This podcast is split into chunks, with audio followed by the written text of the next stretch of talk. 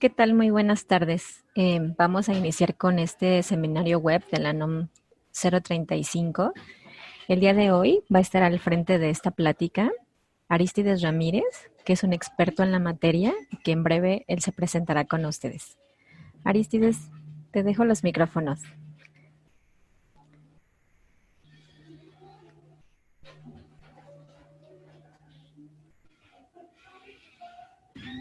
Hola, ¿qué tal? Muy buenas tardes a todos, bienvenidos.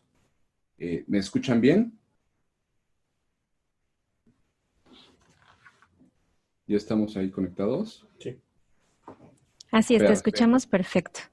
Se me pasaba a comentarles, antes de cederte el micrófono, perdón, eh, que las preguntas que tengan, que nos hagan favor de compartirlas vía chat o vía sección de preguntas y respuestas, para que al final de la sesión podamos leerlas y Aristides nos haga favor de responderlas. Ahora sí, perdón. Muy bien, pues bueno, bienvenidos a todos, muy buenas tardes. Eh, para mí es un gusto estar el día de hoy compartiendo con ustedes un poquito de, de, estas inquietudes y de aterrizando a qué se refiere precisamente la NOM 035, que está causando mucho interés, mucha eh, expectativa en empresas, en trabajadores, y bueno, pues la intención es precisamente que ustedes conozcan de primera mano la, información, no solamente de la obligatoriedad, sino también de la implementación y el cumplimiento, que tengamos una aproximación muy sencilla y práctica de la información más relevante respecto a esta norma, ¿verdad? Entonces, bueno, pues me gustaría ya iniciar propiamente con, con la presentación hablando precisamente de qué es la norma 035 y de qué manera está impactando en, nuestra eh, legislación actual, ¿verdad? Bueno, pues norma 035, ¿a qué se refiere la norma 035 que está haciéndonos ahorita eh, generar un sentido de urgencia en las organizaciones? Bueno, pues déjenme platicarles que desde el año 2014 eh, nuestra legislación ya contempla los riesgos psicosociales. Esto se publicó en el Reglamento Federal de Seguridad y Salud en el Trabajo. De hecho, todas las obligaciones a las que estamos eh, trabajando ahorita, eh, en las que estamos en la implementación, son obligaciones que se derivan primordialmente de este Reglamento Federal de Seguridad y Salud en el Trabajo.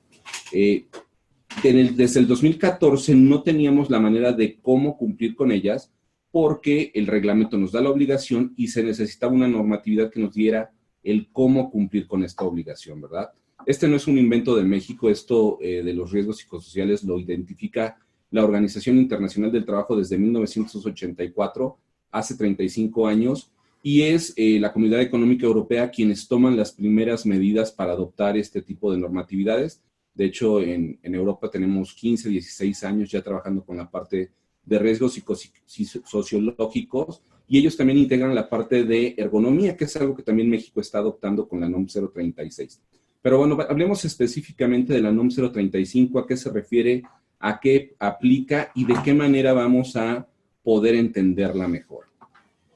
La norma 035 eh, se publica precisamente en el diario oficial de la Federación el 23 de octubre.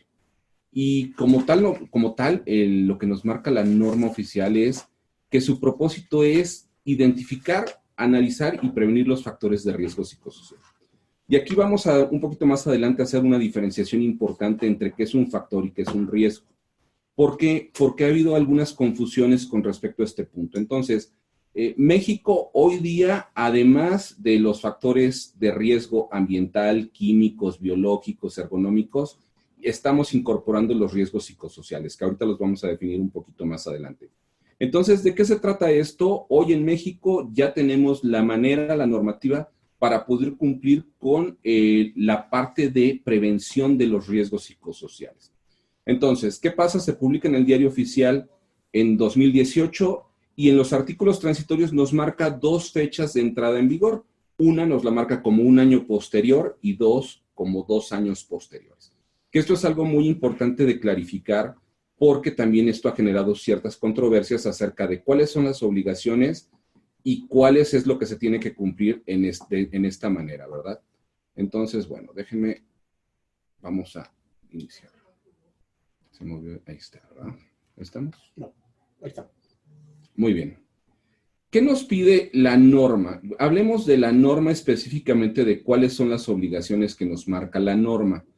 La norma, eh, un poquito también tratando de clarificar esto, la norma no se trata de implementar una política de prevención de riesgos psicosociales y de además eh, tener un análisis o levantar unos cuestionarios. Esta es una de las principales preguntas que nos hacen hoy día las empresas. Oye, ya tengo mi política, oye, ¿cuándo levanto los cuestionarios? La norma como tal nos establece nueve obligaciones que tenemos que cumplir.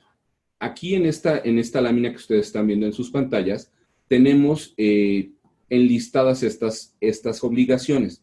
Sí hay que armar una política de prevención de, de factores de riesgo psicosocial, efectivamente, pero tiene ciertas consideraciones. Recordemos que una política sin procedimientos es totalmente inoperante. Entonces, si tenemos una política sin procedimientos, podríamos estar cayendo en tener una política que sea letra muerta. Esta política de prevención, como ustedes pueden ver, tiene ciertos sesgos. Hay una, una discrecionalidad en la aplicación de las obligaciones que está definida por el tamaño de los centros de trabajo. Otro punto importante a marcar, la norma no aplica por empresa aplica por centros de trabajo, lo cual significa que si una empresa cuenta con cinco sucursales o tiene diferentes centros de trabajo, diferentes plantas, tendremos la obligación de armar expedientes de cumplimiento por cada uno de los centros de trabajo, diferenciando precisamente las obligaciones de acuerdo al tamaño del centro de trabajo. Si tenemos centros de trabajo que tienen solamente de 1 a 15 trabajadores, son ciertas obligaciones, de 16 a 50 y de más de 50 trabajadores. Entonces, bueno, la primera eh, obligación, que es la política de prevención de factores de riesgo psicosocial, es aplicable absolutamente a todos los centros de trabajo y tendríamos que tener esta implementación. Lo que nos pide es que implementemos y comuniquemos esta política de prevención. Siguientes obligaciones, tal como vienen marcadas en la norma y que ahorita eh, un poquito más adelante les vamos a dar todos los numerales para que ustedes también tengan la posibilidad de hacer un análisis puntual de cada una de estas obligaciones cuando revisen la norma. Análisis de los factores de riesgo psicosocial y evaluación del entorno organizacional.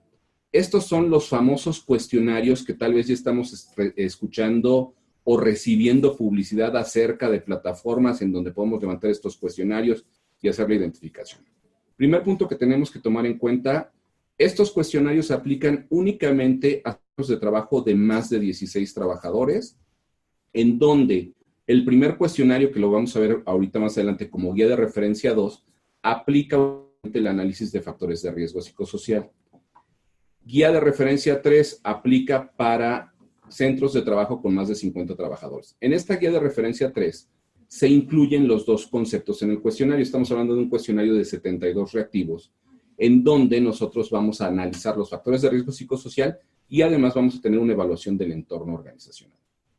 Primer punto, este cuestionario, ya sea guía de referencia 2 o guía de referencia 3, la obligatoriedad se da hasta dos años posteriores a la publicación de la norma. Esto quiere decir que la exigibilidad de, este, de estos resultados, de estos cuestionarios, es hasta octubre del 2020. Cuarta obligación que tenemos enlistada aquí, establecer medidas de prevención de riesgos psicosociales. Tal vez este es esta sea la obligación que probablemente ha tenido una menor o una difusión más confusa. Aquí, en estas medidas de prevención, lo que la norma nos está pidiendo es que profesionalicemos, que estructuremos de una manera eh, mucho más puntual los procedimientos de recursos humanos y que establezcamos ciertas medidas de apoyo social, de capacitación, de comunicación y de fortalecimiento del sentido de pertenencia, además de un canal para recepción de quejas o sugerencias, denuncias por, actos de violencia. Esta obligación aplica absolutamente a todos los centros de trabajo. Estas medidas de prevención pueden ser los que nos demanden un poquito más de tiempo en la parte del cumplimiento y sobre todo en el manejo de las cuando estamos hablando de una normatividad, cuando estamos hablando de una condición de cumplimiento para efectos normativos, es muy importante poder asegurar las evidencias. y poder cumplir puntualmente con lo que nos marca la norma, no solamente en las obligaciones, sino en los, este, los procedimientos de evaluación de la conformidad. Aquí es donde nosotros vamos a tener que entender precisamente de qué se trata todo esto, ¿verdad? Entonces, bueno, estos son, recapitulando un poquito, primero, la política aplica a todos los centros de trabajo, entra en vigor este mismo año.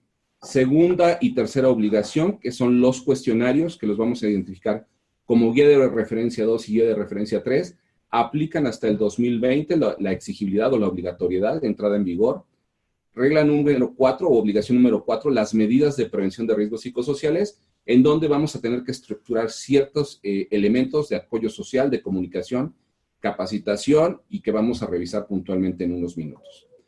Quinta obligación, establecer medidas de control de riesgos psicosociales.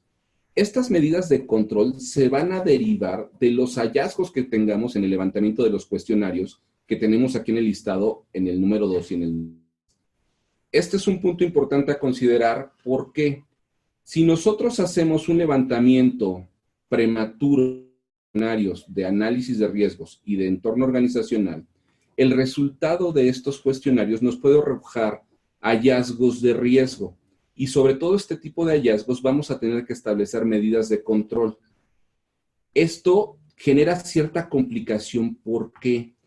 porque al establecer estas medidas de control, la normatividad nos obliga a que se generen planes bien estructurados en donde se establezcan responsables, acciones bien definidas, plazos de ejecución y sobre todo indicadores de impacto. Y esto podría restringir tal vez algunas medidas que podrían hacer una mejora en nuestro entorno organizacional, pero al que, al que, al que al momento de vincularse con medidas de control podrían estarnos complicando al tener que establecer estos indicadores de impacto. Este es un punto muy importante para no hacer una implementación o un levantamiento prematuro de eh, los cuestionarios famosos de guía de referencia 2 y de guía de referencia 3. Lo que sí tendremos que tomar en cuenta para este año 2019 es la identificación de acontecimientos traumáticos severos. Esta va a ser muy fácil identificarla en la norma porque es la guía de referencia número uno. Aquí es un cuestionario que tendremos que levantar al 100% de nuestra plantilla, en donde vamos a identificar en pocas palabras si alguno de nuestros trabajadores está sufriendo de estrés postraumático. Hablando en términos precisos de la norma, estaríamos hablando de identificar si ha habido un suceso, llámese asalto, amenazas, eh, secuestro o accidente, que está teniendo una afectación en el trabajador y que le está generando estrés postraumático. Esto es a lo que se refieren estos acontecimientos traumáticos severos. Este cuestionario hay que levantarlo al 100% de los trabajadores y esta sí es una obligación exigible a partir de este próximo 23 de octubre de 2019. Siguiente obligación, establecer examen, realizar exámenes médicos y evaluaciones psicológicas. Nuestra obligación como empresas es canalizar a los trabajadores que hemos detectado con acontecimientos traumáticos severos y con este estrés postraumático del que les hablaba, a que tengan una valoración médica o una valoración psicológica. Aquí es muy importante puntualizar que la norma lo que nos pide es canalizar al trabajador a ya sea un servicio público, privado o al propio servicio médico de la organización. Por condiciones de normatividad de Secretaría de Salud, de manejo de, de expedientes clínicos, no podemos tener acceso las áreas de seguridad o las áreas de recursos humanos a los diagnósticos. Por tal, por tal motivo, no podríamos estar monitoreando el tratamiento. Esto es, esto es una condición que probablemente la confusión se genera desde el reglamento, porque en, el reglamento sí lo marca, pero ya en la, en la normatividad que nos dice los cómo, ahí específicamente no lo podríamos estar manejando. Solamente la obligación es en canalizar.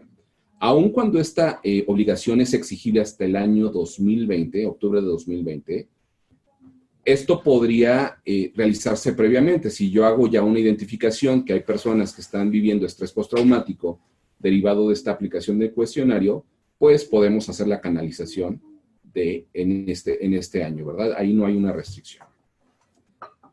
Octava eh, obligación, muy importante, difundir la información a los trabajadores. Hay mucha información aquí que es muy importante que los trabajadores sean comunicados y que además obre evidencia de esta comunicación.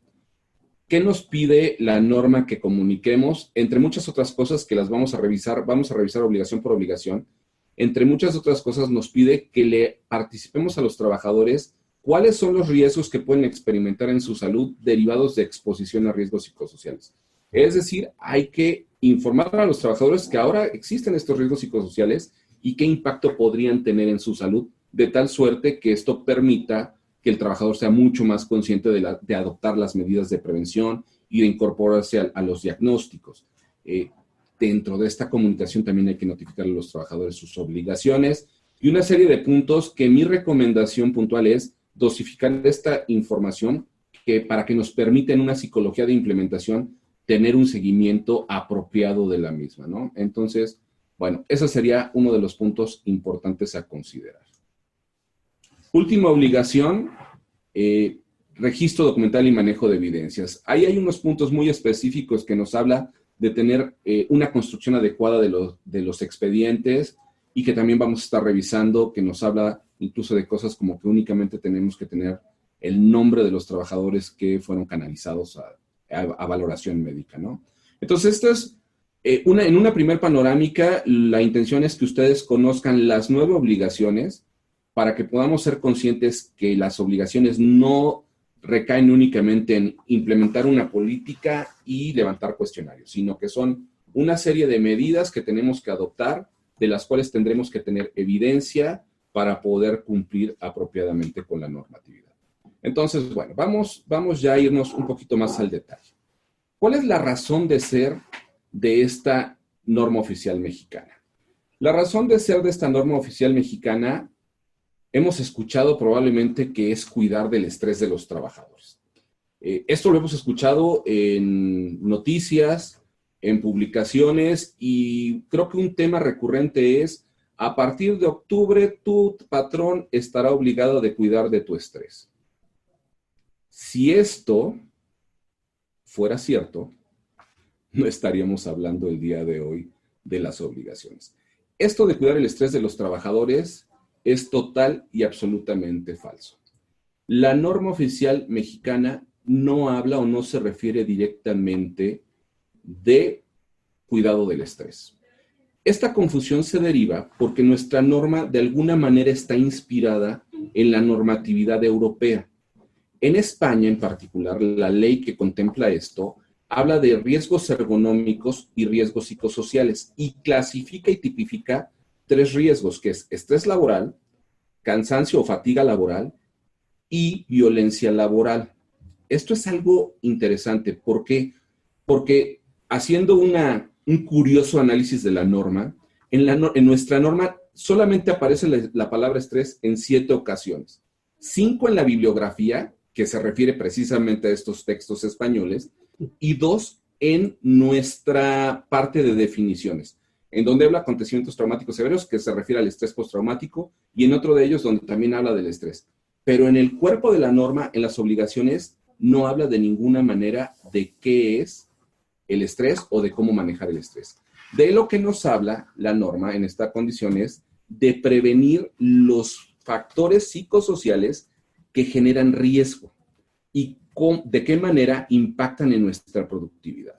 Entonces, yéndonos a, un sentido muy sencillo, eh, ¿de qué se trata nuestra norma? No es de cuidar el estrés. Nuestra norma se trata de prevenir factores psicosociales que conllevan un riesgo y esto con la finalidad de que las organizaciones logremos ser más productivas y que también se pueda fortalecer el liderazgo. Vamos a ver esto.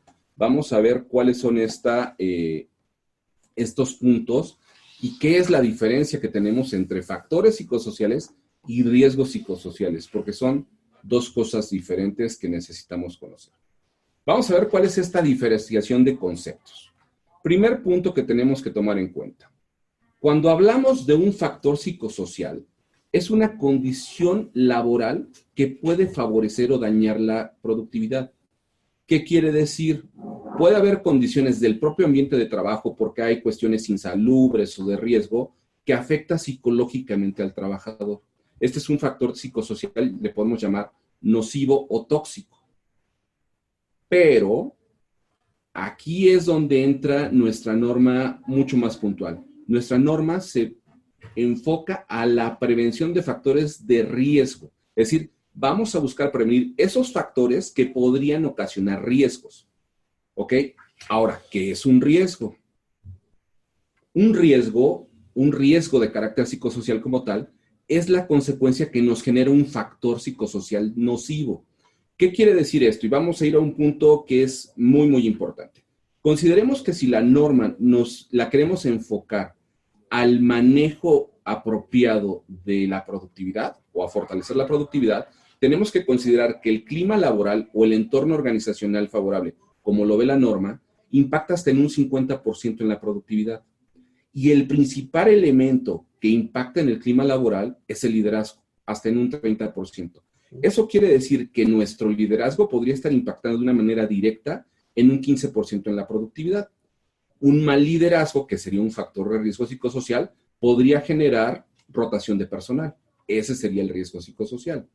Una condición psicosocial como eh, instrucciones contradictorias dentro de la organización o una falta de definición de las funciones puede generar también un riesgo psicosocial que podría ser el presentismo, que vamos a hablar un poquito más adelante de él, o que podría ser el que la persona sea más reactiva que proactiva.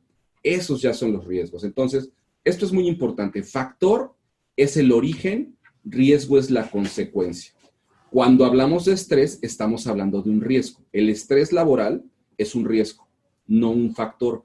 Por eso es que nuestra normatividad no lo aborda, porque nuestra normatividad está mucho más enfocada a los factores de riesgo, no a los riesgos como tal. Entonces, bueno, hecha, una vez esta diferenciación conceptual, vamos a ver cuáles son esos factores de riesgo psicosocial a los que se refiere la norma. Primer factor de riesgo psicosocial. Condiciones del ambiente laboral. ¿Qué es esto? Condiciones, instalaciones, iluminación. Sí, pero principalmente estas condiciones que tienen un impacto psicosocial en el trabajador. Principalmente nos estaremos refiriendo aquí a condiciones de seguridad, de salubridad, eh, que son las que nos van a estar impactando de una manera mucho más específica en el trabajador. Entonces, cuando el trabajador no se siente en plena tranquilidad de realizar sus funciones, entonces ya se considera como un riesgo psicosocial. Ese sería el primero, las condiciones del ambiente laboral, que este podría ser un poquito más eh, abstracta, ¿verdad? Pero bueno, vamos a ir unos más puntuales que los marca propiamente la norma. Exigencias más allá de las capacidades si un trabajador se siente exigido o se percibe exigido en sus capacidades más allá, ¿qué va a generar? Esto genera un estrés, genera ansiedad, genera condiciones que no permiten que el trabajador propiamente realice sus funciones. Entonces, ya está, perdón. Eh, las exigencias más allá de las capacidades, ¿no? El trabajador se siente rebasado, eh, física o emocionalmente y eso va a generar una afectación en su propio desempeño. Otro factor psicosocial de los que vamos a estar midiendo en la norma, nivel de responsabilidad y carga mental. Este concepto de la carga mental es un concepto muy interesante. ¿Por qué? Porque eso va a ser inherente a cada persona. Voy a darles un ejemplo muy puntual y muy preciso. Un guardia de seguridad, probablemente tengamos dos vertientes. Un guardia de seguridad tal vez va a estar muy cómodo en un lugar de trabajo en donde no hay problemáticas, en donde solamente tiene el control de acceso del personal, pero no existen riesgos. Y ese podría ser un, guardia de seguridad. Pero también hay el guardia de seguridad que le gusta más la acción y que en determinado momento puede decir, oye, yo soy guardia de seguridad, a mí me gustaría que hubiera más acción, a mí cámbienme una asignación en donde verdaderamente yo perciba el riesgo. ¿Por qué? Porque eso ya va como parte de la motivación personal. Entonces, esa es la carga mental. Hay gente que está más dispuesta a ciertos desafíos que otros y en determinado momento, si no hacemos una puntual identificación, podríamos estar generando este exceso de carga mental. Otro factor, falta de autonomía sobre el trabajo. Tú tienes que hacer lo que yo te pido. Es decir, no tienes participación en el trabajo, no tienes manera de, este, de puntualizar, de participar, de tomar decisiones, ¿verdad? Entonces, ese es el punto que vamos a tomar en cuenta. Cuarto, tiempos, ritmos, organización del trabajo. Evidentemente, si el trabajador eh, no tiene esta, este control, los tiempos están exigidos, el ritmo de trabajo no se adecua a las capacidades del trabajador, también puede estar, ser un factor generador de riesgos. Uno más, mala definición del rol y contenido de las tareas. A veces el propio trabajador no sabe cuál es su responsabilidad porque no hay una descripción de puestos puntual o porque bien su líder no conoce su descripción de puesto o aun cuando la conozca no le importa. Y esto genera un factor nocivo. Uno más, conflictos en la relación familia-trabajo. ¿Qué quiere decir esto? Que probablemente las cargas de trabajo, los horarios no están permitiendo que haya una apropiada relación o vínculo entre el trabajador y su familia vivimos para trabajar o trabajamos para vivir. Esto es un poquito la parte que tenemos que considerar en la norma. Estilos de mando y comunicación. Podemos tener un liderazgo autocrático, podemos tener un liderazgo democrático, podemos tener un liderazgo liberal. Cada uno de ellos liderazgos puede, de esos liderazgos puede estar afectando de una manera diferente a nuestros colaboradores. Y también qué tipo de comunicación estamos ejerciendo. Estamos teniendo una comunicación activa o estamos teniendo una comunicación reactiva. Todos estos factores que pueden llegar a, parecer abstractos, de verdad pueden tener una afectación importante en los trabajadores. Y lo que nos han dicho muchos empresarios es, oye, pero pues en el trabajo siempre debe de haber estrés, el estrés estimula, efectivamente. Vamos a tener dos vertientes de estrés. Acuérdense, hay un eustrés que es positivo y un distrés que es negativo. De tal suerte que esto vamos a tener que cuidar mucho el balance entre el desafío y la habilidad del trabajador para poder estimular el desarrollo, pero sin caer en excesos que eh, desarrollen riesgos psicosociales, ¿verdad? Esta es todavía la parte rosa de la norma, lo que pareciera muy romántico, pero que vamos a ir aterrizando de manera puntual en la parte de cumplimiento. Acoso, hostigamiento, discriminación y violencia también son factores que están presentes en los centros de trabajo y que de alguna u otra manera también nos generan riesgos importantes, que la persona no quiere ir a trabajar, que la persona eh, se siente molesta, que la persona está buscando salir de la organización porque se siente de una manera eh, impactado, ¿verdad? Estos son los factores de riesgo psicosocial o los factores psicosociales nocivos que dentro de la normatividad vamos a cuidar y que vamos a buscar prevenir. Este es el principal enfoque de la norma, el favorecer estas condiciones, o bueno, no, no favorecer, el cuidar estas condiciones, identificarlas para poder hacer una prevención y corregirlas, ¿verdad? Entonces, bueno, estos factores psicosociales son los que contempla la norma y de ahí nos derivamos en cuál es la consecuencia de estos factores, que ya estaremos hablando de los riesgos psicosociales. Es muy, es muy importante puntualizar que nuestra norma no habla de los riesgos psicosociales. Esto es en lo que podría impactar. Estrés laboral agudo y crónico, ¿sí? ¿Vamos a identificar el estrés laboral agudo y crónico mediante la norma? No. Vamos a identificar el factor que genera estrés laboral y agudo. Pero esta es la consecuencia que va a vivir el trabajador.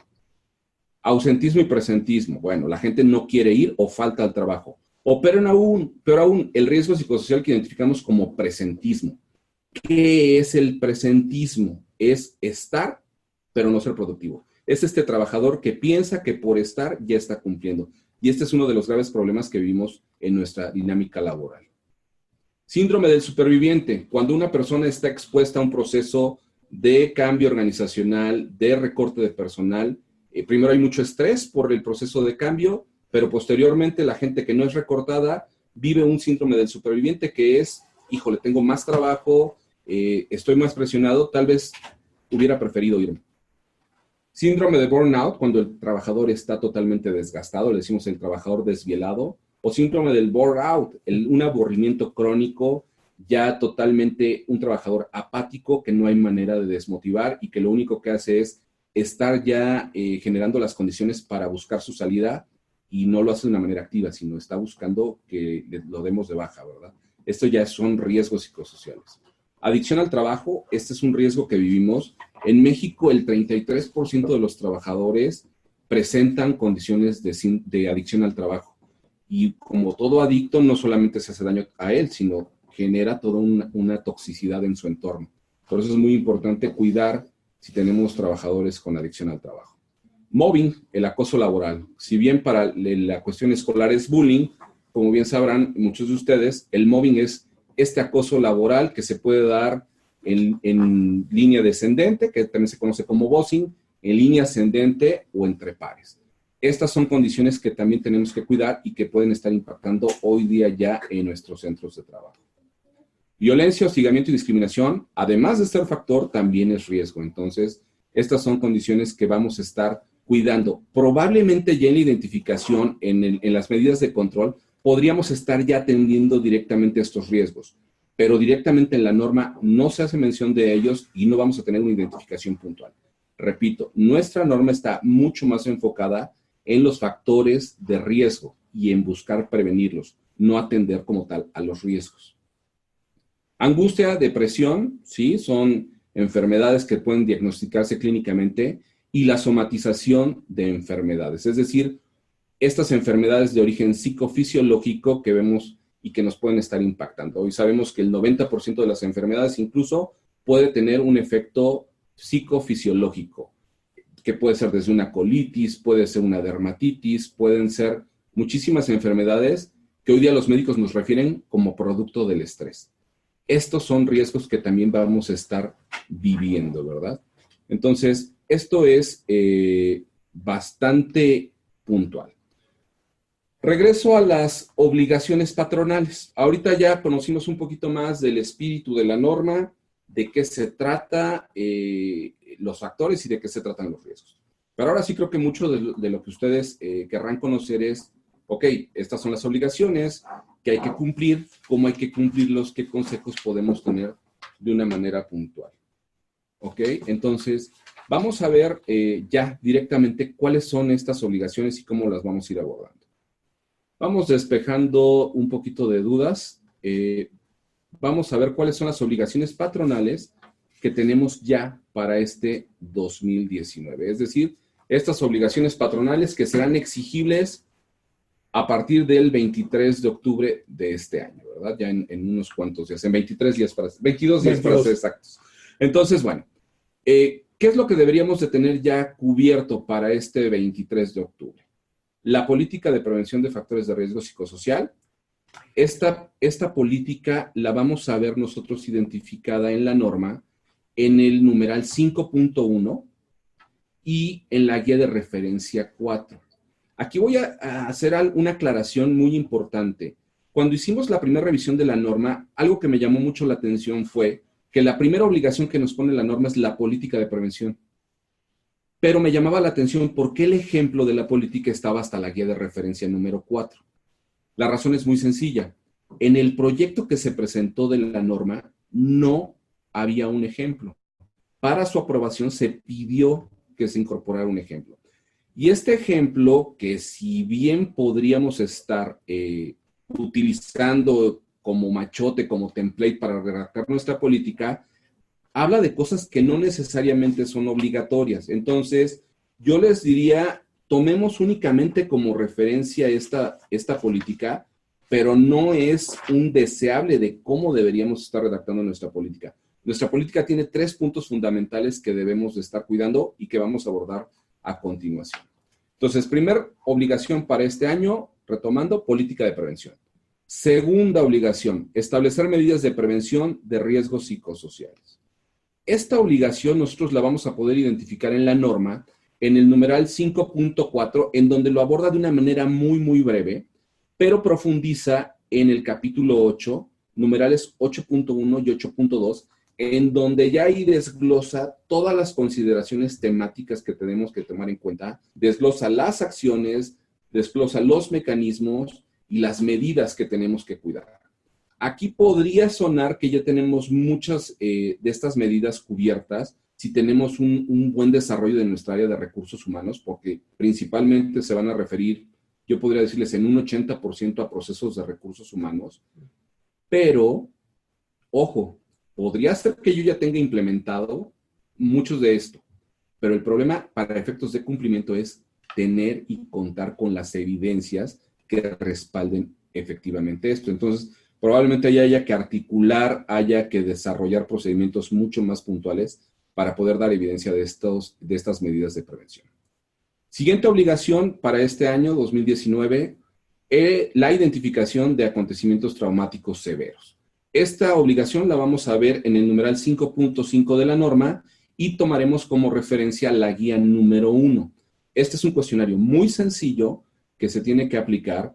Eh, algunas plataformas lo están incluyendo como un cuestionario que podríamos aplicar en línea.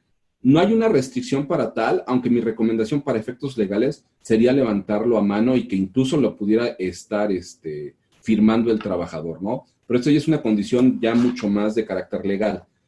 Este cuestionario va a permitir que identifiquemos a esos trabajadores que están sufriendo de estrés postraumático y que serán sujetos a canalizar a una valoración médica o psicológica, ¿ok? Como ya lo habíamos platicado un poquito más atrás, ¿verdad?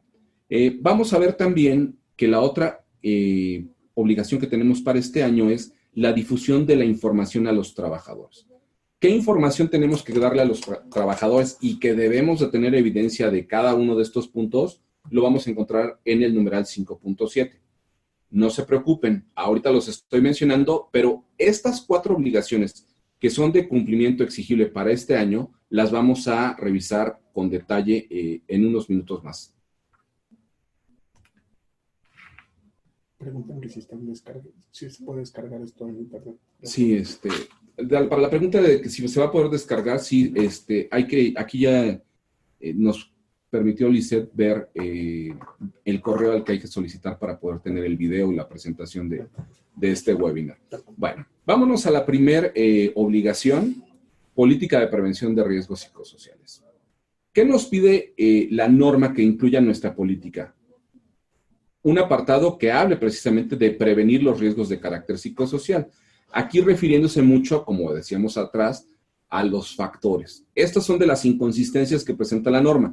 Nos habla en un, en un espíritu de los factores, pero en la política nos habla de los riesgos. ¿Ok? Entonces, nos habla de prevenir riesgos de carácter psicosocial. Segundo punto o capítulo que debería de considerar, apartado que debería de considerar nuestra política, es la prevención de la violencia laboral. Y por tercer punto, la promoción de un entorno organizacional favorable. Como bien les comentaba hace unos minutos, eh, nos da la norma, la guía de referencia 4, que es donde nos da un ejemplo básico. Quiero puntualizar aquí, el tener una política nos va a servir para cumplir, pero va a tener un impacto positivo en la organización, en la productividad, no necesariamente si esta política no está debidamente instrumentada mediante procesos. Toda política para que funcione debe de tener procesos. Entonces, ¿qué va a pasar? Eh, y esta es una sugerencia. En las medidas de prevención, además de la evidencia, deberemos de contar con los procesos que definan cómo van a funcionar cada una de estas medidas de prevención para que podamos correlacionarlas o vincularlas a nuestra política. Dicho lo anterior, recomendación de implementación. Una cosa es cumplimiento, otra cosa es implementación. Recomendación de implementación. Primero, en nuestra ruta crítica deberíamos de trabajar las medidas de prevención antes de aventarnos a redactar la política de prevención, ¿ok? Para que podamos ya articular y darle un sentido mucho más claro a esto, ¿no? Porque, por ejemplo, me voy a ir eh, específicamente a la guía de referencia número 4 para hacerles algunos comentarios muy puntuales de por qué no podemos seguir tan estrictamente esta guía de referencia que solamente es referencia, no es cumplimiento obligatorio. En la guía de referencia número 4 nos habla de, en un, en un inciso E, nos dice, se realizan exámenes médicos al personal de nuevo ingreso para procurar y mantener su salud. Probablemente muchas de sus organizaciones realicen exámenes médicos, pero no son obligatorios por la norma. Esto perfectamente se puede quitar. Igual en el inciso F, llevan a cabo exámenes psicológicos o psicométricos para situar a cada trabajador en el puesto en el cual cuente con capacidades y preparaciones acordes. Esto ha generado confusión porque me dicen, oye Aristides, es que en el ejemplo que nos da la política me dice que tengo que hacer exámenes médicos cuando estoy eh, ingresando a una persona y también que les haga exámenes psicométricos.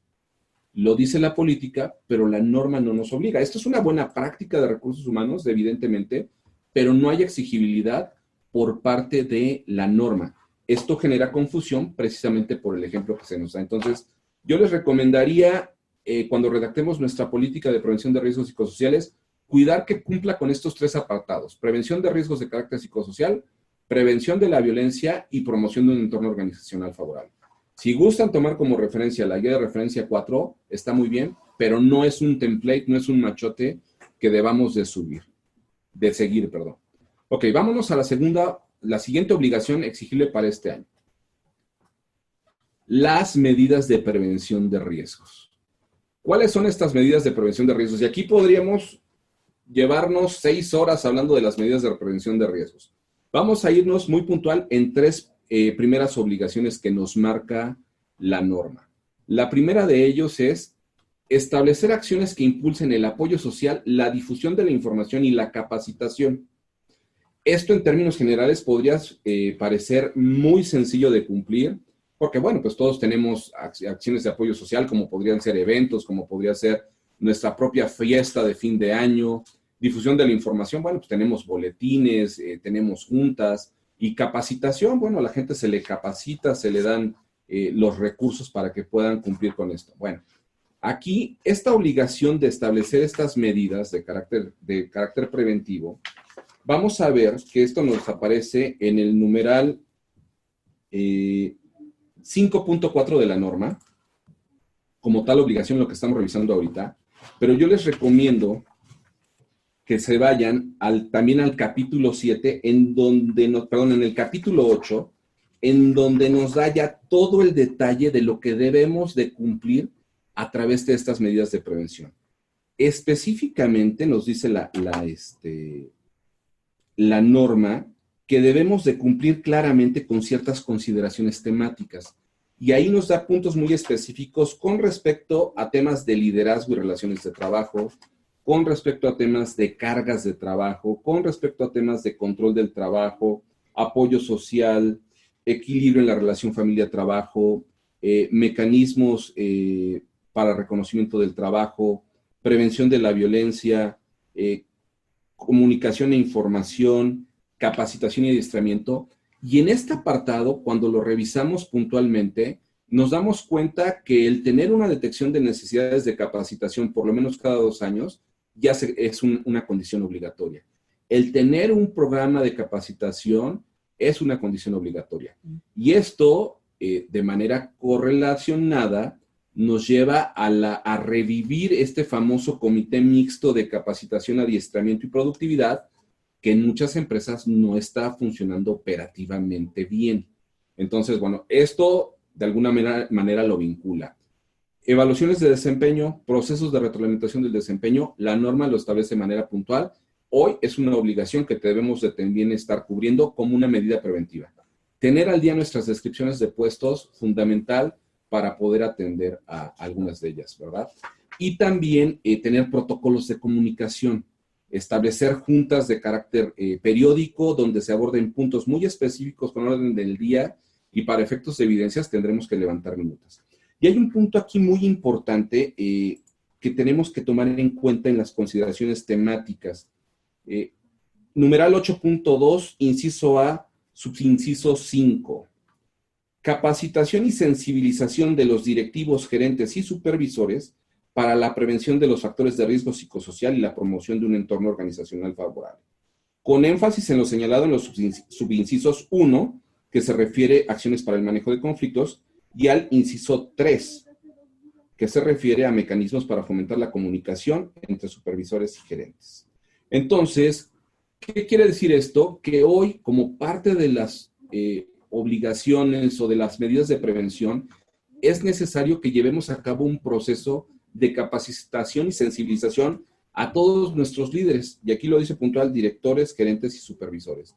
¿Para qué? Para que conozcan cuáles son sus responsabilidades como líderes y cuál es el impacto de los factores psicosociales. Creo que esta es una de las medidas muy, muy importantes de destacar, porque si bien podemos hacer un esfuerzo organizacionalmente para favorecer el entorno organizacional, probablemente desde el liderazgo podríamos estar echando a perder algunas cosas. Entonces, creo que este es un punto que debemos de tomar en cuenta y aunque no se le ha dado gran eh, realce en la información que ha circulado, es un punto que específicamente debemos de considerar. Bueno, estas son las, acciones de apoyo social, que son actividades. difusión de la información y la capacitación. Y vamos a encontrar muchas cosas en este 8.2, promoción de la cultura y el deporte, eh, actividades que vinculen a la familia con el trabajo, mecanismos que ayuden a, los trabajadores a atender emergencias familiares. Este es un, este es un numeral 8.2, repito, que tenemos que revisar a detalle y yo prácticamente les recomendaría hacer un checklist de qué estamos haciendo y cómo lo estamos haciendo para cumplir apropiadamente con la normatividad. Entonces, bueno, pues vámonos al siguiente punto que también es importante. Disponer de mecanismos seguros y confidenciales para recibir denuncias sobre prácticas opuestas al entorno organizacional favorable y denuncia de actos de violencia laboral. Probablemente muchas organizaciones ya cuentan con una línea ética o un buzón de sugerencias. Ojo, hoy día tenemos que contar con un mecanismo seguro y confidencial. Aquí no habla nada de anonimato. Tenemos que tener un mecanismo en donde los trabajadores podrían presentar una queja, una denuncia y quién va a atender a esto. Algunas personas me dicen, oye, es que recursos humanos, o ya lo tenemos tercerizado con un despacho como una línea ética o con un centro de atención psicológica eh, de salud. Aquí es algo importante el considerar que aun cuando la norma no lo menciona, sería importante probablemente establecer un comité de vigilancia de estas condiciones psicosociales porque en el caso de una denuncia de violencia o de acoso, ¿quién va a tomar las decisiones? No lo podemos dejar que recaiga esto en un solo departamento o en una, en una sola área. Yo les recomendaría aquí que consideremos una condición eh, multidisciplinaria. Entonces, bueno, ese sería el segundo punto de medidas de prevención. Y como tercer punto en medidas de prevención nos pide realizar acciones que promuevan el sentido de pertenencia. Y aquí nos da cuatro este, bullets, cuatro este, puntos importantes. Definición precisa de responsabilidades, descripciones de puesto, tenemos que desempolvarlas, actualizarlas, que las conozca el trabajador, que las conozca el líder para que sepa precisamente para qué está definida eh, el puesto de cada uno de ellos. Participación proactiva y comunicación, distribución de cargas de trabajo, y evaluación y reconocimiento del desempeño. Entonces, estos son puntos importantes en relación a las medidas de prevención, que sería la segunda obligación que tenemos para este año. Este es el punto tal vez más extenso de revisión y a veces un poquito complicado para poder definir cuáles son las evidencias. Ahí siempre hay que recomendar el que se revise el capítulo 10 de la norma que nos habla de los procedimientos de evaluación de la conformidad que eso sería lo que en caso de una inspección el inspector tomaría en cuenta para validar que estamos cumpliendo o no. Siguiente obligación, el establecer eh, un mecanismo para identificar los eventos traumáticos severos. ¿Cuáles son? Es este cuestionario de la guía de referencia número uno, en donde tendremos que hacer un levantamiento de información a través de este, de este cuestionario al 100% de nuestros trabajadores para identificar si sufrieron acontecimientos traumáticos severos. ¿Qué puntos aborda este cuestionario? Punto número uno, tipología de los eventos traumáticos. Si el trabajador ha sufrido un accidente, experimentado un asalto, amenaza eh, o un accidente que ponga en riesgo su vida o la de algún compañero de trabajo y que lo haya vivido directamente o haya sido testigo también. Y ahí eh, no nos da un lapso de tiempo. Podría ser que el trabajador lo vivió hace cinco años va a manifestarlo como sí. En los siguientes puntos sí nos marca una condición de en los últimos 30 días, que es para identificar si el trabajador tiene recuerdos persistentes, si el trabajador está haciendo esfuerzos de evasión, o sea, está evitando situaciones, ¿por qué? Porque tiene este recuerdo de la situación, o si el, trabajador ya está teniendo una afectación psicosocial, una condición de angustia, una condición eh, mucho más marcada que directamente en su salud, ¿verdad? Este cuestionario nos marca la guía de referencia número uno, como les decía. Eh, si bien existen plataformas donde ya lo han sistematizado de manera electrónica, una buena práctica es hacerlo de manera eh, manual para que el trabajador incluso pudiera firmar eh, acusando ahí de, este, de, que, de los que los datos son ciertos, ¿no? Este, dando este, este, este carácter mucho más de cumplimiento. Ahora, una pregunta que me hacen muy, recurrentemente, ¿qué pasa si yo el día de hoy levanto estos cuestionarios con el 100% de mis trabajadores y dentro de dos semanas eh, un trabajador sufre un accidente o un asalto derivado de la condición laboral? Ojo, esto es únicamente de aspectos relacionados al trabajo. ¿Qué pasa si dentro de 15 días lo sufre? Bueno, de acuerdo a las obligaciones de los trabajadores, el trabajador tendrá la obligación de reportar al patrón el acontecimiento traumático por escrito y cubriendo ciertos requisitos. Entonces, este va a ser un punto importante eh, que también se tenga que comunicar a los trabajadores en las medidas de difusión. Siguiente obligación, precisamente la difusión de la información a los trabajadores. ¿Qué información tenemos que darle a los trabajadores? Uno, participarles de la política de prevención de riesgos psicosociales. Es decir, aquí está la difusión. Y aquí en los procedimientos de evaluación de la conformidad nos dice que esto se puede hacer a través de pósters, a través de folletos o de algún evento. Mi recomendación es también que haya un acuse de recibido, algo que pueda dar evidencia que el trabajador conoció la política. ¿Por qué? Porque en los procedimientos de evaluación la evidencia puede ser documental o incluso a través de entrevistas. Un inspector podría entrevistar a un trabajador, decirle, oye, tú conoces la política de prevención, y a lo mejor el trabajador dice, no, a mí nunca me dijeron nada. Entonces ahí tenemos que tener, eh, irnos un poquito más adelante y poder trabajar en tener evidencias de ello, ¿verdad? ¿Qué, otra, ¿Qué otro punto eh, tenemos que comunicarle a los trabajadores? ¿Cuáles son las medidas que hemos adaptado para prevenir prácticas opuestas al, al, al entorno organizacional y a los actos de violencia? Esto es las medidas de prevención. Es decir, todo lo que nosotros instrumentemos como medidas de prevención, que si las evaluaciones de desempeño, protocolos de comunicación, todo ello es importante que también se le comunique a los trabajadores todos los esfuerzos que está haciendo la organización para poder construir un entorno organizacional favorable. Siguiente punto de comunicación, medidas y acciones de prevención y en su caso las acciones de control, que va muy vinculado a la parte anterior. Tal vez aquí también podamos incorporar, si ya tenemos algún manejo de protocolos para manejo de violencia, de protocolos para eh, atender a situaciones como el mobbing, que ya incluso tenemos en nuestro país este, jurisprudencias con referencia al mobbing, todo esto se le tiene que comunicar. Y como dice aquí, en su caso, las acciones de control. Es decir, en el momento que nosotros hagamos los cuestionarios, que de ahí se deriven acciones de control, también tendremos que estarles informando qué medidas tendremos que aplicar. Ojo, cuando nosotros hagamos los cuestionarios, en el momento que los hagamos, una de las obligaciones para cumplir con los cuestionarios es que los resultados estén a disposición de los trabajadores. No nos obliga a comunicarlos de una manera directa, pero sí a mantenerlos a disposición de los trabajadores o sus representantes, que aquí podríamos estar hablando de una condición sindical, ¿verdad? Muy bien. Obligaciones patronales para el próximo año. ¿Cuáles son las que se quedan en el tintero para el próximo año? Bueno, no en el tintero, que tenemos que tener el cumplimiento puntual. Análisis de los factores de riesgo psicosocial y evaluación del entorno organizacional. Estos cuestionarios 2 y 3.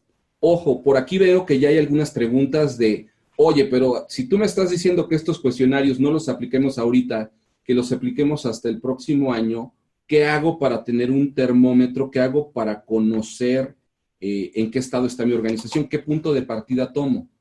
Yo les diría, ¿cuándo fue la última vez que aplicamos un clima laboral o un diagnóstico de la salud organizacional? Este es un punto importante. El clima laboral o el diagnóstico de salud organizacional es una buena práctica de recursos humanos y que probablemente ya hemos hecho. Ahí nosotros estamos ya conociendo un poquito cómo está el entorno organizacional. Esta es una buena práctica que podríamos hacer para medir cómo está el entorno y poder ver hacia dónde tenemos que orientar nuestras medidas de prevención. El tema es que si levantamos los cuestionarios ahorita, nos vamos a obligar también a establecer planes de control. Y los cuestionarios, si ustedes los revisan, también las preguntas están un poquito marcadas eh, y que pueden ser riesgosas. Si yo no tengo bien definido mi proceso, por ejemplo, de evaluación de desempeño y de retroalimentación, el cuestionario puntualmente me lo pide. Y entonces me lo, me lo va a marcar como un riesgo y me va a obligar como una medida de control a implementarlo, cuando de una manera menos restrictiva podría yo estar haciéndolo de forma preventiva. Entonces, yo recomendación que le hago puntual a nuestros clientes con los que estamos implementando es, ¿cuándo fue hiciste tu último clima laboral? Si no has hecho clima laboral, levantemos un clima laboral ahorita.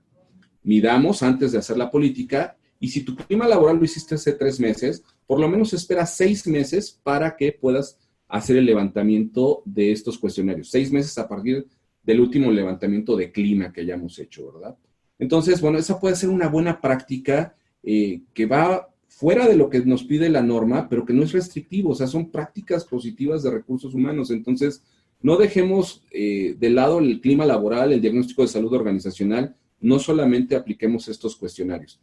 La obligación de estos cuestionarios es aplicarlo cada dos años, por lo menos cada dos años. Entonces, con algunas empresas lo que estamos haciendo es, si este año 2019 ya hicieron un levantamiento de clima laboral, podríamos 2020 levantar estos cuestionarios, 2021 clima laboral nuevamente, 2022 los cuestionarios. Punto importante eh, en esta parte de las medidas de prevención. Eh, ¿Qué tenemos que hacer eh, en referencia a, sobre todo a esta parte de la canalización que vamos a ver un poquito más adelante, ¿no? ya hablé de las medidas de control, son las que se derivan de estos cuestionarios y que pueden ser restrictivas, que nos implica directamente relacionarlos a un medidor o un indicador de impacto y entonces ahí es donde yo prefiero que esas las podamos hacer estructuradas un poquito después. Dejemos que las medidas de prevención empiecen a germinar, que podamos ya destacar algunos resultados y entonces ya nos vamos con, con la identificación y planes de control. La otra obligación que nos marca hasta 2020, pero que bien podríamos aplicar ahorita, son la parte de exámenes médicos y evaluaciones psicológicas.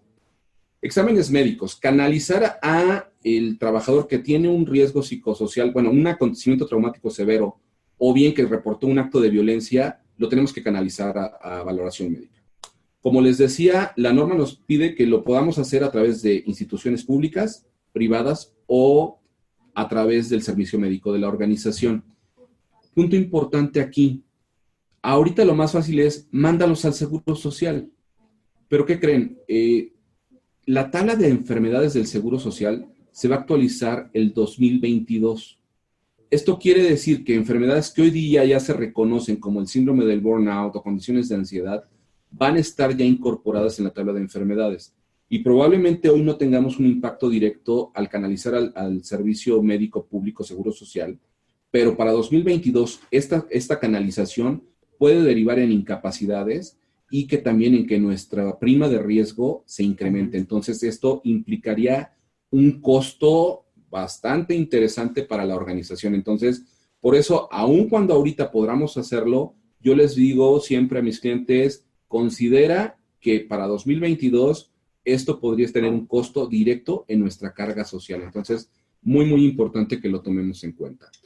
Y el último eh, punto, registro documental. Ahorita eh, vamos a ver que este registro documental nos habla ya de evidencias muy puntuales que debemos de tener, que tenemos que cuidar y que finalmente son verificables a partir del año 2020. Entonces, estos puntos son importantes a considerar. Me voy a ir específicamente a qué nos pide la norma como estos registros documentales.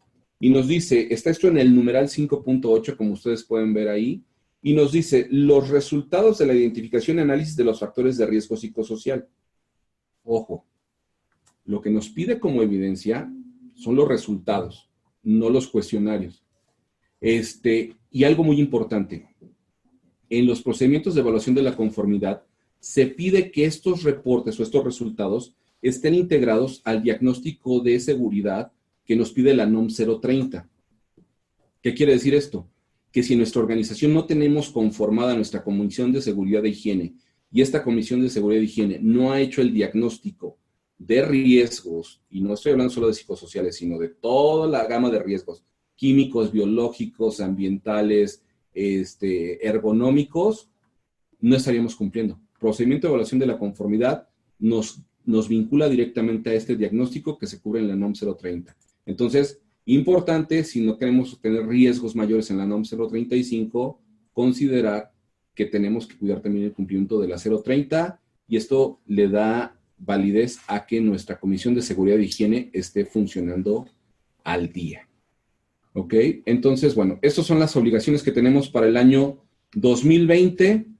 Eh, presento nuevamente todo el, catálogo de, de, obligaciones para que ustedes lo puedan tener a la vista. Este, si quieren, pueden hacer una captura de pantalla y si no, de todos modos van a poder tener en, el video para revisarlo y para este, que puedan descargarlo y revisarlo posteriormente. Entonces, bueno, eh, creo que hay muchas, muchas obligaciones que estamos eh, teniendo que cumplir. lo importante es que no solamente nos enfoquemos en el cumplimiento, si realmente queremos cubrir la condición de que impacte la productividad de nuestras organizaciones, creo que tenemos que cuidar mucho la implementación y recordemos que aquí la implementación conlleva un factor humano y hay una condición de sensibilidad. ¿Cuáles son los, las guías o los parámetros que debo de tener en cuenta? ¿Cuáles son los tiempos para las personas para adoptar un cambio transformacional en la organización, en la parte cultural? Eh, tenemos que ser muy sensibles a estas condiciones de tal manera que nos permitan que no solamente por cumplirlas aceleremos eh, procesos que no estén impactando positivamente en los trabajadores, porque esto solamente cumplir representa un costo para la organización. El implementar apropiadamente definitivamente será una, una inversión en nuestra productividad. Entonces, bueno, estos son de los puntos generales que queríamos tocar el día de hoy. Y bueno, seguramente habrá algunas dudas acerca de, oye, la publicidad nos dice que las multas están tremendas. Efectivamente, las, las multas no vienen en la norma, pero las multas eh, de las que nos habla la norma, estas sanciones administrativas, ustedes las podrán encontrar en el Reglamento Federal de Seguridad y Salud en el Trabajo, específicamente los que se refieren a, eh, a la parte de, de, estos riesgos psicosociales son los artículos 115, 117, 118, 119 y 120. En el reglamento todavía van a aparecer como días de salario mínimo general. Recordemos que ahora ya se hizo una actualización, que ahora se ven como UMAS, eh, unidades de medida actualizables, que al día de hoy el UMA está en 84.49. Para año 2020 tendrá un impacto eh, de la inflación, que no será mucho, pero eh, sí, las multas pueden ir hasta 5 mil UMAS, que esto equivale a 422.450 pesos. Y sin profundizar en los detalles, porque recordemos que una inspección de, la autoridad laboral tiene un perfil conciliatorio. Se hace una revisión, después se hacen hallazgos, se, da se aperciben un tiempo para el cumplimiento y posteriormente, si no se logra el cumplimiento, entonces ahora sí se finca la sanción. Entonces, no quiere decir que nos van a dar una multa y que tenemos que pagarla de manera inmediata. Entonces, eh, esto es algo importante porque en el caso que la autoridad nos fincara una eh, multa, una sanción, es importante que la impugnemos, porque de no impugnarla, se regresa una revisión y ahí se caen en unas condiciones de reincidencia, en donde las multas se van al doble. ¿Por qué nos da estos rangos tan abiertos? Porque la metodología en cómo define eh, Secretaría del Trabajo el monto de las multas es la metodología SSP, según el sapo es la pedrada. ¿Qué quiere decir esto? Que de acuerdo al volumen de operaciones, tamaño de la organización, ellos establecen criterios para establecerlo. Entonces, esto es algo importante de considerar. Eh, veo que aquí hay algunas dudas de que si es sumas o salario mínimo. Eh, si lo tomamos como salario mínimo, el salario mínimo es mayor. Entonces, ahí sí nos da sobre más de medio millón de pesos. Lo importante es que nosotros podamos aplicar todas estas medidas para que las multas, las sanciones no sean un tema, ¿no? Eh, ¿Para qué nos sirve identificar las sanciones? Para aterrizar la parte de obligatoriedad y que podamos generar un nivel de sentido de urgencia todavía mayor en nuestras organizaciones y que podamos estar atendiendo eh, puntualmente a ellas, ¿verdad? Entonces, bueno, estos serían eh, los puntos preponderantes que queremos abordar aquí. Obviamente podríamos profundizar muchísimo más, para eso también tenemos ya programados talleres de capacitación en donde ustedes puedan conocer toda la parte de la obligatoriedad, el cumplimiento y sobre todo que puedan identificar cuáles son las mejores prácticas y la ruta de implementación que se puede sugerir para cada una de estas obligaciones. Entonces, pues yo cedo aquí eh, la palabra a ustedes, el chat a ustedes, para que ustedes nos compartan de acuerdo a esta breve presentación eh, de carácter informativo, nos digan cuáles son los desafíos que están ustedes visualizando dentro de su organización, de lo que han escuchado para poder implementar y cumplir apropiadamente con la NOM 035. Este, por favor, si ustedes quieren de una vez aterrizar este tipo de cuestiones, eh, podamos verlas eh, y poder responder en el tiempo que nos queda a ellas y si no, bueno, también aquí yo ya les puse mi correo electrónico para que en determinado momento ustedes se sientan con eh, plena, este, plena confianza de consultarnos. Entonces, bueno, aquí si vamos este, haciendo atención de algunos de estos este, puntos, eh, lo podemos hacer. El correo está ahí abajo del, de, la, pregunta. Sí, por favor, Liz, te escucho. Claro. Eh, me preguntan, dice, ¿las multas son por persona o cuál es el máximo? No, aquí existen diferentes criterios. Por ejemplo, una de las multas altas, hablando de esta de 422 mil pesos, te, dice el reglamento por no comunicar a los trabajadores eh, la información referente a los riesgos psicosociales. Ahí podría ser unitario. No hubo un proceso de comunicación a los trabajadores, podría ser una multa de hasta 422 mil pesos. Pero, por ejemplo, por no levantar los cuestionarios de acontecimientos traumáticos severos o de, eh, o de los cuestionarios de identificación de riesgos psicosociales, ahí son las multas bajitas, pero ahí sí se podrían multiplicar por el número de trabajadores. Ahí tenemos mucha opacidad por parte de la autoridad, cuáles son los criterios para definir el monto de las multas que establecen. Como les decía, parece broma, pero sí, según el sapo es la pedrada, hay criterios que eso se pueden consultar en Ley Federal del Trabajo, cuáles son los criterios para definir el monto de las multas, pero es discrecional por parte de la autoridad. Ok, hay otra duda. Supongamos que tenemos una empresa matriz con X número de empleados y esta matriz tiene varias sucursales con A, B y C número de empleados. ¿Cómo se aplica la norma? ¿Por sucursal o por empresa en general? Ok, eh, esta pregunta es una pregunta que escuchamos de forma recurrente. Aquí, en algunas ocasiones, hemos tenido que recurrir a las propias áreas jurídicas de la empresa para que ellos nos ayuden con la argumentación de cómo vamos a definir los centros de trabajo. Esta norma aplica por centro de trabajo. Si tus sucursales están, tienen una licencia de funcionamiento, están dadas de alta ante el SAT, pues están identificadas como un centro de trabajo. Y una referencia muy clara que podríamos tener es cómo están inscritos estos trabajadores ante el Seguro Social, en qué centro de trabajo, y esto podría ayudar a definirlo. Por ejemplo, empresas como las de seguridad o las de servicios de limpieza, el trabajador está asignado en, eh, en diferentes posiciones, pero no pertenece a ese centro de trabajo. Está asignado a ese centro de trabajo. Entonces, ahí hay que cuidarlo. Pero si tengo sucursales, hay licencia de funcionamiento del, establecimiento, y hay un registro en, como establecimiento ante el SAT, es otro centro de trabajo. Y ahí tendría yo que cuidar las obligaciones de acuerdo al número de trabajadores que hay en cada uno de los centros de trabajo. ¿Qué otra pregunta? Perfecto. Ahora, hacen referencia a cuando hablabas de los exámenes médicos. Dice, con ese ejemplo del examen médico pareciera que estamos discriminando.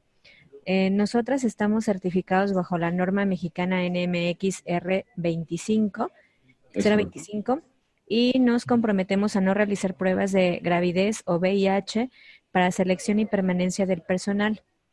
Este tema nos causa conflictos, sobre todo porque consideramos que puede ser un detonador de estrés laboral.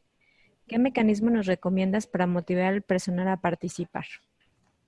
Ok, bueno, para participar el mecanismo está en las obligaciones propiamente de los trabajadores, en los cuales puntualmente nos dice que deben de participar en la identificación de riesgos, es decir, en los cuestionarios y en la valoración médica. La valoración médica se va a derivar de identificación de acontecimientos traumáticos severos. No vamos a hacer pruebas de gravidez, ni de VIH, ni nada de eso. Eso tiene un carácter discriminatorio como lo marca la NMX 025 que para quienes no la conozcan es la certificación en igualdad laboral y no discriminación.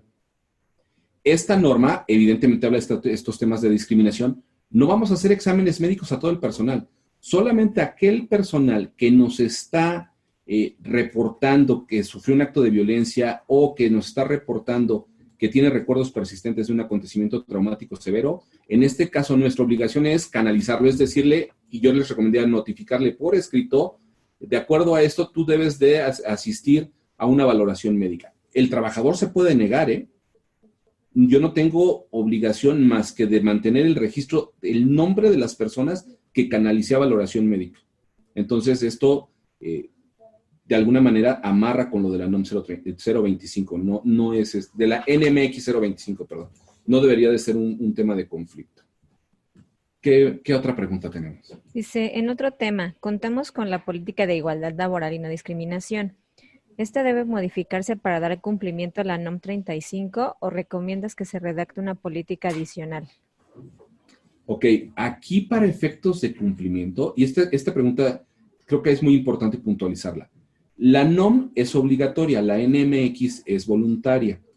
Aquí habría que cuidar, y creo que no, creo que no se contraponen, porque incluso la, la NOM nos da como referencia la NMX 025. Tal vez se tendría que complementar, pero es muy importante que se llame política de prevención de riesgos psicosociales. Si el documento cubre con todos los requisitos, pero dice código de ética, código de honor, eh, tiene otro nombre, seríamos susceptibles a que tal vez el inspector de Secretaría del Trabajo dijera, no, no cumples, porque es muy puntual la norma en decir, se tiene, eh, te pide la implementación de una política de prevención de riesgos psicosociales. Pero yo le quise poner otro, otro nombre. Podría ser de acuerdo a los criterios de la autoridad, que no nos lo dieran como el cumplimiento, ¿no? Entonces, sí, yo les recomendaría por lo menos cambiarle el título que puntualmente diga eh, esto, ¿no?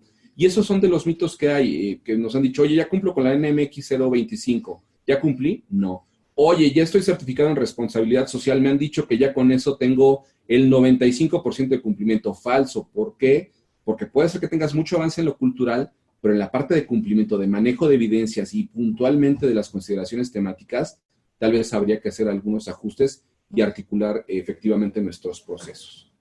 Ok, ¿qué otra, este, ¿qué otra pregunta tenemos? Dice, la norma indica identificar eventos traumáticos severos, pero ¿qué pasa si no hay indicios de estrés postraumático? Pero probablemente ya los hay desde otros riesgos como depresión, ansiedad, fatiga, móvil, etcétera, en los trabajadores. Este es un punto eh, importante porque, porque probablemente yo no tenga esta, eh, estos resultados en el cuestionario. Yo te, estoy obligado a canalizar al trabajador cuando de acuerdo al cuestionario, que es una cosa curiosa, el cuestionario, en, si ustedes ven la guía de referencia número uno, dice que no es un cuestionario de cumplimiento obligatorio, pero tampoco nos da otra vía, otra alternativa para cumplir con la obligación. Entonces, propiamente no, tendríamos que utilizar ese cuestionario. El cuestionario tiene una primera etapa en donde nos va a preguntar si el, trabajador ha vivido accidentes, amenazas y todo esto. Si todas las preguntas es no, todas las respuestas son no, ya no tiene obligación o ya no necesitamos contestar el resto. Si alguna de las respuestas es sí, entonces ahora sí tendríamos que ir al resto de las preguntas. Y ahí la norma en, la guía de referencia en la carátula de la guía de referencia nos da los factores de discriminación, es decir, si tiene más de tres CIS en esta sección, si tiene más de dos CIS en esta otra sección, nos indica a quiénes son a los que tenemos que canalizar a la valoración médica. Pero no nos da otra vía, ¿eh? Nos lo marca como voluntario, pero no nos da otra vía. No nos dice que es a todos puntualmente, pero tampoco nos marca una proporción. Entonces, recordemos que, como, que como ciudadanos, lo que no está prohibido está permitido y que como autoridad lo que no está permitido está prohibido. Entonces, esto es algo muy importante porque, porque la autoridad no puede ir más allá de lo que dice la norma. Nosotros sí. Entonces, ahí hay que tener cuidado con eso. Recomendación, acontecimientos traumáticos severos, 100% del personal a través del cuestionario. Y cuidar los criterios que nos marca la guía de referencia para ver qué, qué trabajadores van a ser sujetos a canalización a, a esta parte de valoración médica o psicológica. No atención, valoración solamente. ¿Qué otras preguntas tenemos? Sí, dice, ¿los exámenes médicos deberán ser realizados por cualquier médico o la norma requiere alguna especialidad que aporte validez en los resultados de, dichos exámenes? Yo creo que el, el, tema ahí es que el médico sea un médico que tenga cédula y que siga los protocolos de atención médica. En alguna empresa me decían, oye, en el área de recursos humanos somos psicólogos, tenemos cédula, eh, podríamos dar una valoración clínica. Eh, en teoría sí, pero no tienes instrumentado el mecanismo de, consulta psicológica.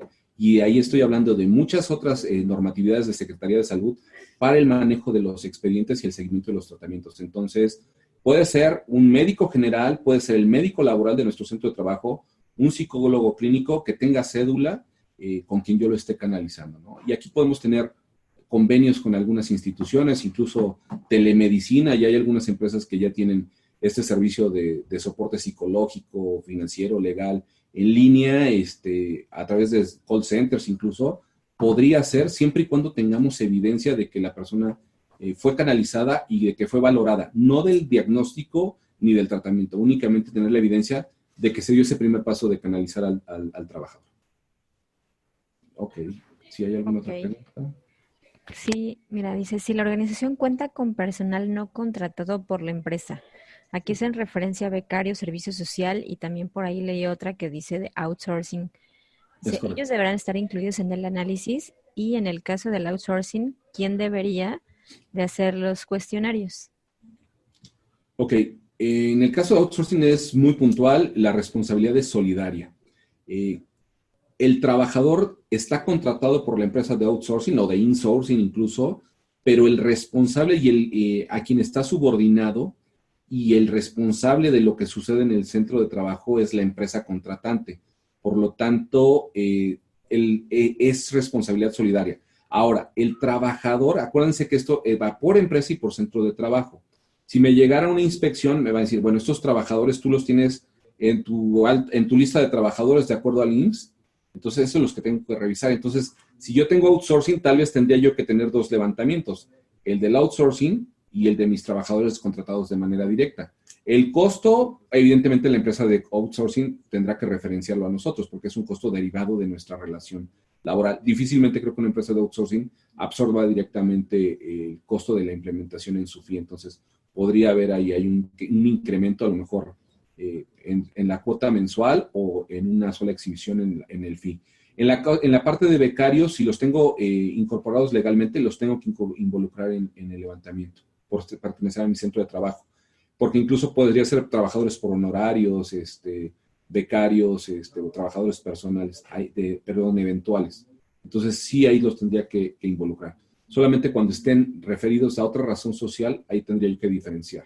Entonces, esto es algo muy importante eh, que hay que cuidar con, también con una argumentación jurídica. Eh, la norma no es tan específica en la definición de, estos puntos, entonces mi recomendación es acérquense de manera eh, directa, si ustedes tienen un área jurídica dentro de la organización, el que les acompañe en la definición de estos criterios, de esta argumentación de cómo se construyen los centros de trabajo, o si alguien los está ayudando a implementar, que tenga este soporte eh, multidisciplinario, ¿no? Para que pueda haber un sustento jurídico eh, previo y no tratar de resolverlo después. ¿Qué otra? Sí, tenían dudas de que, que si nos haces favor de puntualizar entre medidas preventivas y medidas de control. Ok, las medidas preventivas son todas aquellas acciones que yo puedo instrumentar para favorecer el entorno organizacional favorable y reducir los riesgos de carácter psicosocial. Y las medidas de control son las que se van a derivar de los hallazgos que tengamos en el levantamiento de los cuestionarios de identificación de riesgos psicosociales y de valoración del entorno organizacional. Esa es la diferencia. Las de preventivas son las que yo hago por iniciativa propia las de control son las que tengo que aplicar derivado de los hallazgos que yo obtuve en los cuestionarios. Y aquí eh, también esta, es algo muy importante y de, las, de los mitos que ha habido de la norma.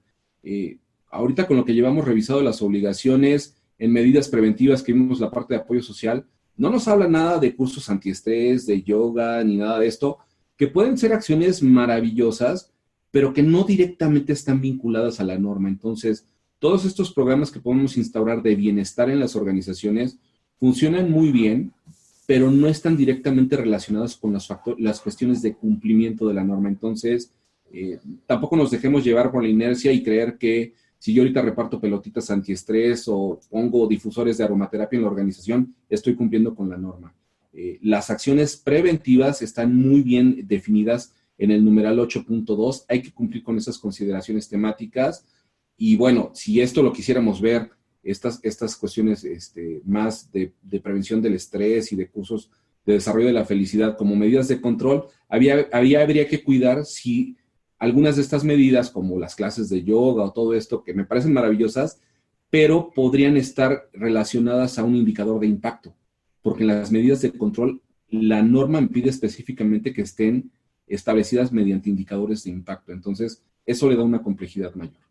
Repito, por eso mi recomendación es no levantar los cuestionarios de guía de referencia 2 y guía de referencia 3 en este momento, Si queremos tener un punto de partida, tenemos herramientas como el clima laboral, tenemos herramientas como un diagnóstico de salud organizacional, que son muy buenas prácticas y que nos pueden dar estos parámetros de referencia. Muy bien, entonces, eh, no sé si tengamos todavía alguna otra, tenemos todavía tiempo. Tenemos muchísimas preguntas. vamos, a, vamos a resolver algunas y voy a comprometer a Aristides que nos ayude posteriormente a, a resolver las demás, pero vamos a trabajar otros 10 minutitos más, a ver si nos da tiempo. Claro, claro.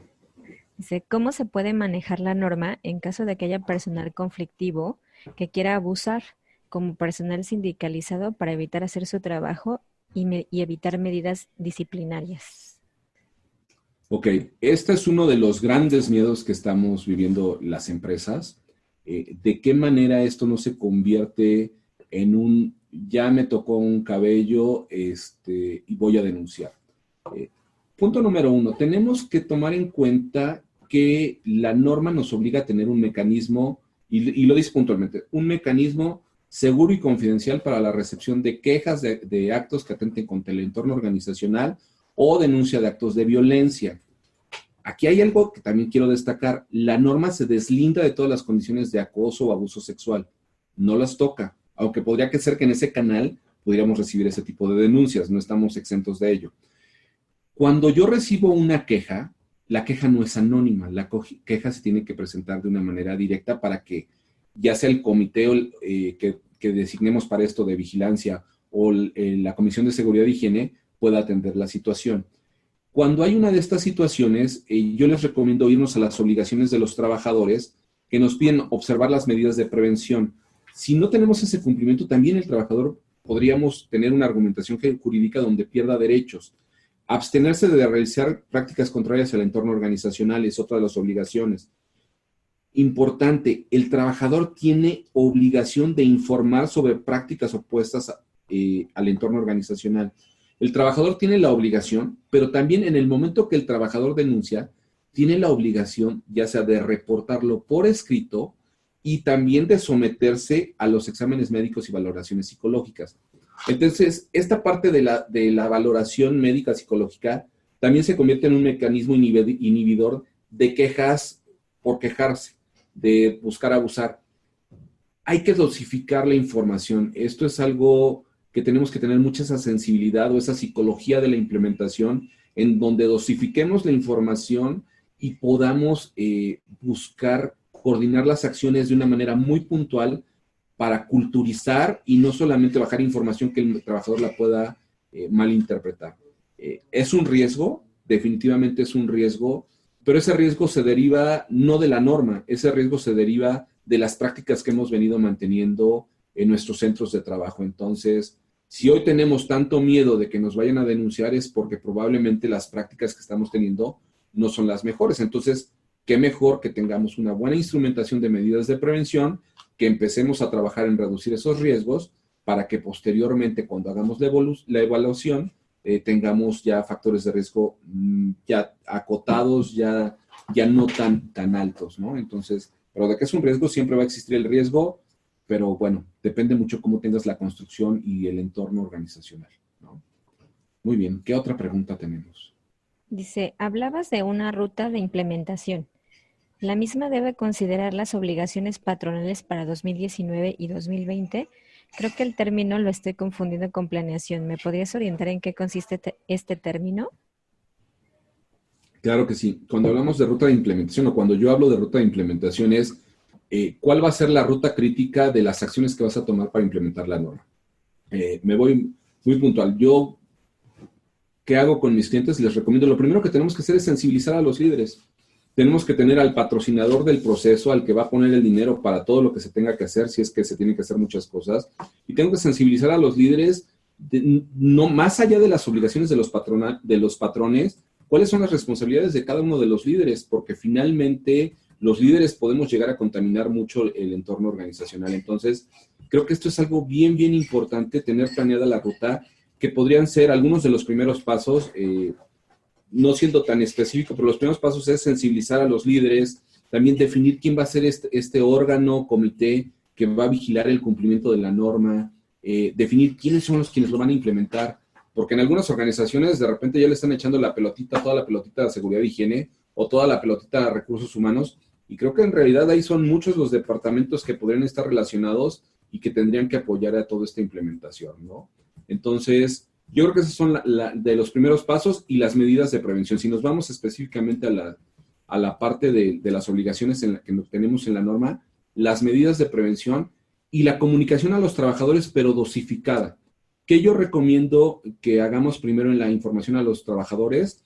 Presentarles qué son los riesgos psicosociales, cuál es el impacto que pueden tener, de qué manera ellos eh, participan en estos riesgos psicosociales y sus obligaciones, para que sepan de qué se trata y eso también sirva como un inhibidor para que sepan que si hay una situación, cuál es el manejo ya puntual que le tenemos que dar, los protocolos de atención de todo este tipo de, quejas o de situaciones, ¿no? Entonces, bueno, eso es, eso es a lo que me refiero con ruta de implementación. El cumplimiento nos lo marca la norma, la implementación es de qué manera yo como organización voy a, a ordenar, a planificar estas acciones para cumplir apropiadamente y que tenga un impacto no solamente en el cumplimiento, sino también en la productividad de la organización. Ok, una más. Dice, en estos eventos traumáticos también podemos considerar eventos personales, por ejemplo, un divorcio, la muerte de algún ser querido, etcétera. Mira, esta pregunta la recibí hace yo, no más de una semana de un cliente y la responsabilidad con relación a la norma, la responsabilidad laboral es únicamente los de carácter laboral. La responsabilidad humana, porque este cliente me decía, oye, yo tengo un colaborador, una colaboradora que está viviendo un proceso de separación que es muy doloroso, y yo la veo que le está pegando en la productividad. ¿Tengo que canalizarla a una valoración psicológica? La respuesta es muy sencilla. Por norma o por ley, no. Humanamente podría ser que lo hagas y podría impactar positivamente en tu, este, en tu productividad. Entonces, no, la norma no me obliga en cuestiones personales, no me obliga, pero tampoco me restringe. Si yo ya voy a tener un mecanismo a lo mejor de atención y soporte psicológico, qué bueno que lo puedan este, utilizar también para esos efectos, ¿no? Claro. Tengo experiencia con, con, algunas empresas que están, que tienen ya cuentan con un servicio de atención psicológica, que el área de capital humano no lo estaba monitoreando y que ahora con lo de la norma ya se fueron mucho más puntuales a decir, oye, ¿quién está teniendo esta atención psicológica? Y se sorprendió de la cantidad de trabajadores que están aprovechando este, este tipo de prestación. Entonces, puede ser una condición muy, muy importante, ¿verdad? Entonces, este, a ver, aquí estoy viendo. Una gasolinera. que rota muchísimo. Ok, en la parte, por ejemplo, estoy leyendo una, pregunta de en donde rota mucho el personal. Eh, pues yo tengo un levantamiento de esos acontecimientos traumáticos severos cada dos años. Esa es mi obligación y yo cumplo. Eh, si hay un trabajador que estuvo en ese lapso, sí sería una buena práctica que en mi proceso de inducción haga esta comunicación de cuáles son las obligaciones en cumplimiento a, la parte de riesgos psicosociales y que si en determinado momento ese trabajador sufriera de un acontecimiento traumático severo, lo reporte por escrito.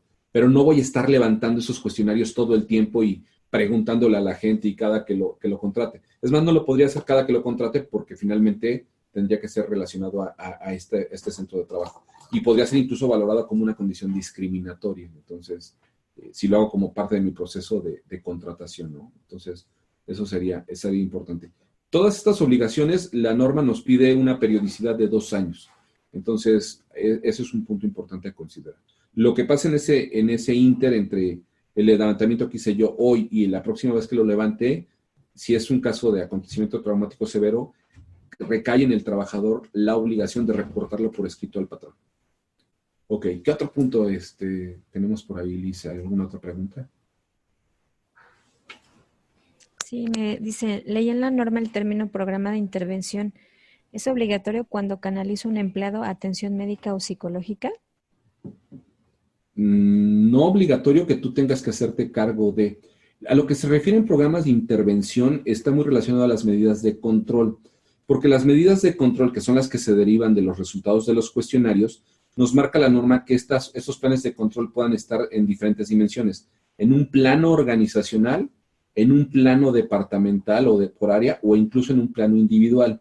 Estas medidas de control en un plano individual podrían estar muy marcadas para personas que fueron sujetas a acontecimientos traumáticos severos o que tuvieron una, una queja o una denuncia por actos de violencia. Entonces, eh, sí podría tener la intervención, pero es importante clarificar que yo no voy a dar seguimiento eh, o no puedo tener acceso a la información, al diagnóstico o al tipo de tratamiento que está teniendo, ¿no? Ahí estamos hablando de, manejo de datos personales e información sensible, entonces hay que considerar este punto como tal, ¿no? Este, no hay que no hay que creer que tengo yo que pagarlo y este, o que tengo que estarlo monitoreando. Aunque he tenido eh, experiencia con algunas empresas en donde el costo de absorber el tratamiento es mucho más bajo al costo de un riesgo de, laboral, ¿no? El incremento en la prima de riesgo laboral. Hoy no lo vemos en la parte psicosocial, pero para 2022 podemos ya estar sufriendo esto, ¿no? De que nuestras primas de riesgo laboral se incrementen por la presencia de este tipo de, de padecimientos que ya van a estar reconocidos para el 2022 en la tabla de enfermedades. Entonces, bueno, esto es un punto que hay que, hay que tomarlo en cuenta sin duda, ¿no? ¿Qué otra cosa este, podríamos tener ahí como preguntas? Todavía tenemos tiempo. Ya tenemos muchísimas preguntas. Yo creo que el tiempo nos ah. está ya rebasando, em, pero creo que podemos dar seguimiento a las preguntas por correo electrónico en estos próximos días, además de poner a su disposición la grabación del, del evento para que igual nos sigan escribiendo y pues les mandemos también las fechas de los cursos que, vamos a estar promocionando, que en este caso me parece que iba a quedar para el 21 de octubre. Eh, también aprovecho este momento para agradecerle mucho a Luis Guillermo Aceves, que fue nuestro enlace para que también este, esta sesión se pudiera llevar a cabo. Y bueno, no sé, Memo, si quieras agregar algo. Muchas gracias, muchas gracias, Giselle. Muchas gracias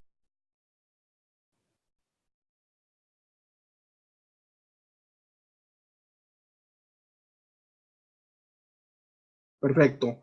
Pues muchas gracias tanto a Arriba Consultores como a CIGE por, por eh, el, gran, gran, eh, la gran presentación que se hizo. Y yo quisiera eh, comentar adicionalmente que para mí este es un gran momento del recurso humano y del Departamento del Recurso Humano.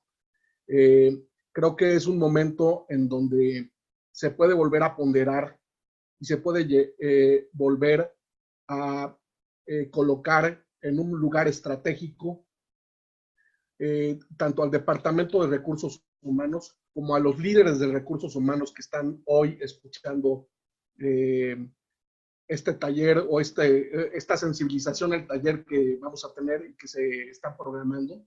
Creo que el liderazgo que, que debemos de tener los líderes de recursos humanos en todas las organizaciones es evidente en este momento y creo que es un gran momento para sensibilizar a todos los líderes de cualquier organización y de cualquier dirección general.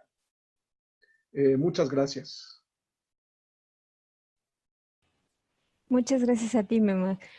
Bueno, pues el día de hoy vamos a tener que dar por concluida esta sesión. Em, en breve estaremos en contacto con ustedes para poder em, resolver las dudas que quedaron pendientes y también para los que estén interesados en los cursos de capacitación de estos temas, pues em, estaremos a sus órdenes. Muchísimas gracias, Aristides. Muchísimas gracias, Luis Guillermo. Y pues seguimos en comunicación. Muchísimas gracias y esperemos que toda esta información sea de utilidad y que efectivamente sea una gran oportunidad para las áreas para que a través de esta obligatoriedad generemos una, una condición mucho más estratégica de nuestros procesos de recursos humanos y del impacto que puede tener en el bienestar de nuestros trabajadores y de la productividad. Gracias a todos. Hasta luego, gracias.